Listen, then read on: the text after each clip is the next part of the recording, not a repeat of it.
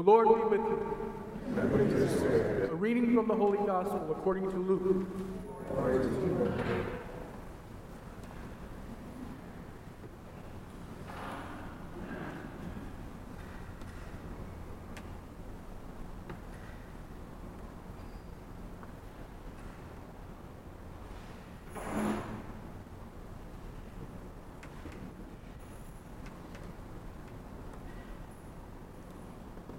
Filled with the Holy Spirit, Jesus returned from the Jordan and was led by the Spirit into the desert for 40 days to be tempted by the devil.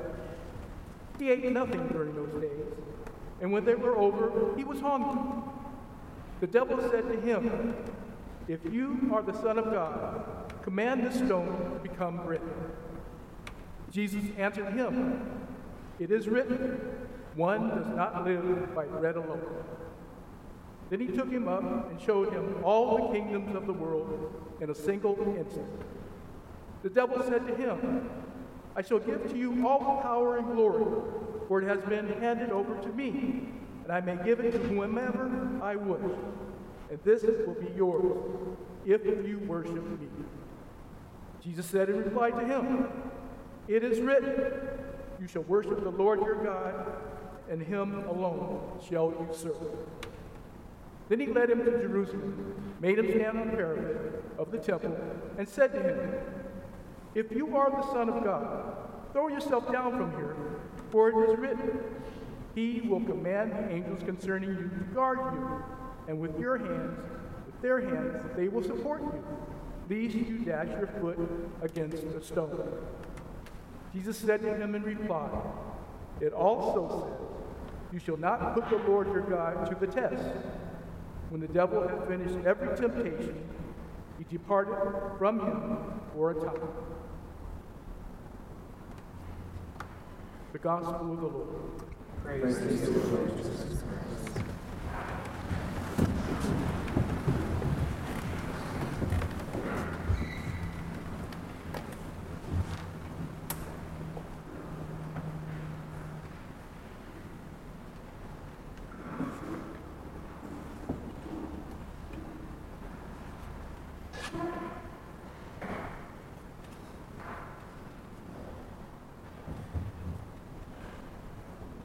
Recently, I had a conversation with uh, someone and actually a little group of our young adults about a familiar situation we find ourselves in here in San Francisco. What do you do when someone approaches you and asks for money? Homeless or someone in need?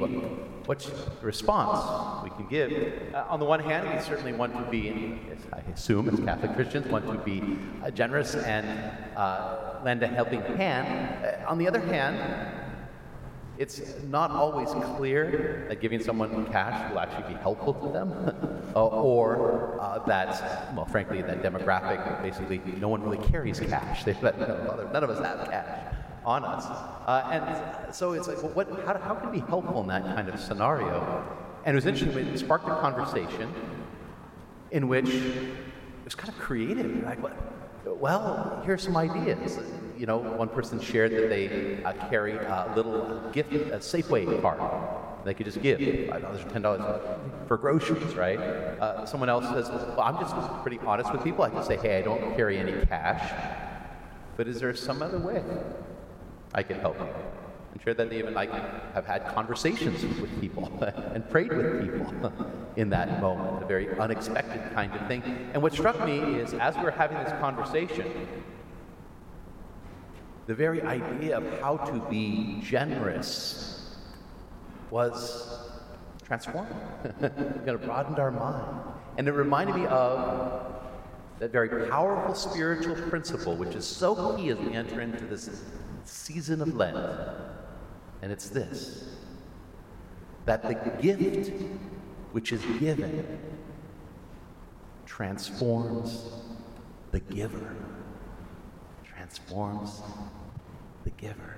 As we enter into Lent, we have the opportunity, and that's what it's all about right? It's about transforming our mind and heart, kind of conversion. You've got those acts on Ash Wednesday, right? I say, repent, convert, right? Be faithful to the gospel. That's our goal. But change of mind and heart. Be more like God. for others.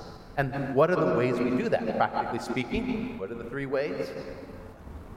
Prayer, fasting, and Alms. ooh, I- get a feeling this might be new to some people. Is this new? this is the first time you've ever heard prayer, fasting, and almsgiving. We should know these, right? I think we probably do. It's a little hesitant. That's all right.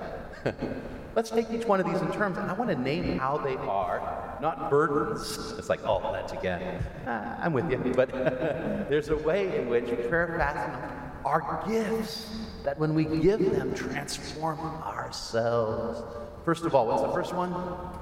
Prayer. Exactly, prayer. Prayer transform. That first reading we heard was from Moses, right? This begins, Moses said. Let me widen the context. When does Moses share that first reading? Or that, that those words we hear in the first reading? It's his last will and testament. It's his final words right before the people are going to head into the promised land, right? And he does two things we hear in that first reading. First, he reminds the people where they've been, but then he also does what?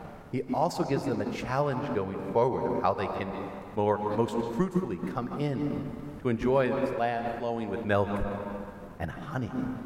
He says, Remember, you were in Egypt, you were enslaved, you were a no people. And what did God give you? He blessed you, He gave you the gift of freedom, of blessing, of security, of His very living presence in the Ark of the Covenant, the Torah, the gift of the law. Right? He's blessed you in all these ways. And now, as you're coming into the promised land, right, to recognize how you've been gifted. Because make no mistake, it hasn't been an easy journey, right? How long does it take from the Israelites to get from Egypt to the promised land? 40 years. And it's not because Moses didn't have the latest GPS system, right? it's not because, like, sometimes guys, we won't ask for directions, right? He knew very well where it was. Why did it take 40 years then? It took 40 years because the people were not ready to enter into that land of promise. They would not have been able to receive God's blessings if they had arrived any earlier. Why is that? Well, you look at those desert stories complaining, backbiting, jealousy, chaos within the camp, rite? They weren't in a position to receive God's blessings. Why? Because they were not prepared to share them to share them. What do we say? We have our RCIA here, our candidates, our catechumens, our sponsors, uh, to be for that right of sending for election. What do I like to say in our RCIA? Why does God bless us? Very good. So we can be a blessing to others. The Israelites were not ready to be a blessing to others, therefore they could not enter into the promised land. That's what kept them. It wasn't just a, a geographical mistake, right? You know the right lane to get in or something, right?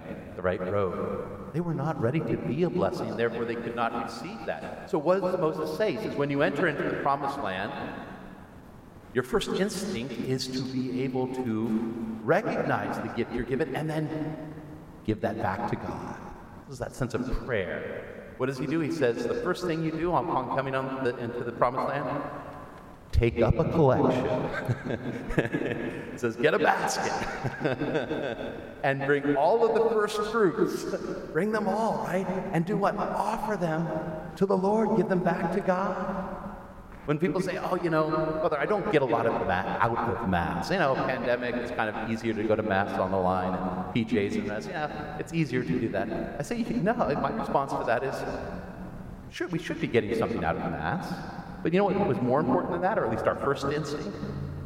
The privilege we get to come to Mass, and the question is not what do I get out, but what do I bring to Mass?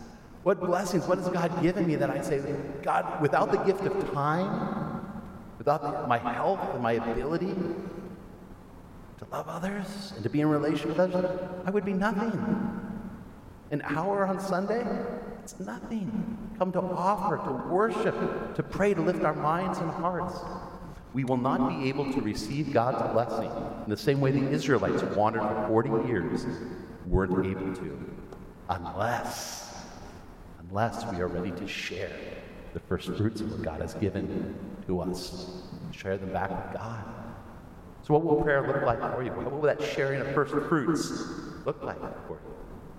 And what keeps us then from that sense of sharing our gifts or making that offering of first fruits? Well, it's oftentimes not bad things, but it's a way of seeing how those things are simply good for us.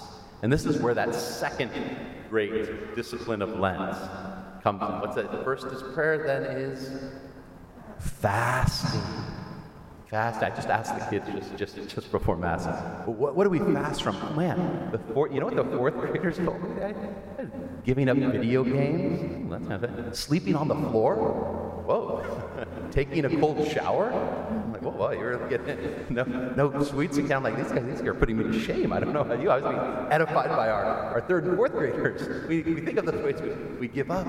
But why do we do these things as Catholics? Why do we give good stuff up? It gives us perspective and detachment from those things that we may think we need, but are really in the want category, not in the need category. It opens our hearts to receive the Lord. And we see this at play in the gospel. Jesus goes into the desert and he's tempted. But in the midst of the temptation, what is he doing? He's fasting. He's fasting. He's denying himself even good things so that he will be able to receive the strength he needs to overcome those temptations. And it's interesting who tempts him? Satan, the devil, right? What makes the devil the devil? Is it because the devil's evil? Well, no. Not, I mean, not God created the devil good. Lucifer, angel of light, wise in every way in a sense, radiant. It's all kinds of gifts from God. But traditionally, there's a reason why the devil fell. Lucifer fell from the sky. It's because all the gifts he had been given, everything he had been given, even eternal life in, in God's presence, was all about how he would possess them for his own self.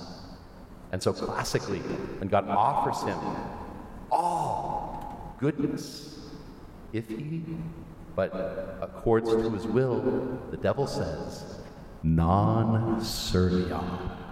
Latin, because he wanted, the devil speaks Latin so God can understand. Which is what? I will not serve. I will not serve. God had gifted him, but the devil is the devil because he won't share that. It's all about him. So all the temptations that Jesus had, are those bad things? Food and drink, change a stone into bread. San Francisco sourdough. It's good, right?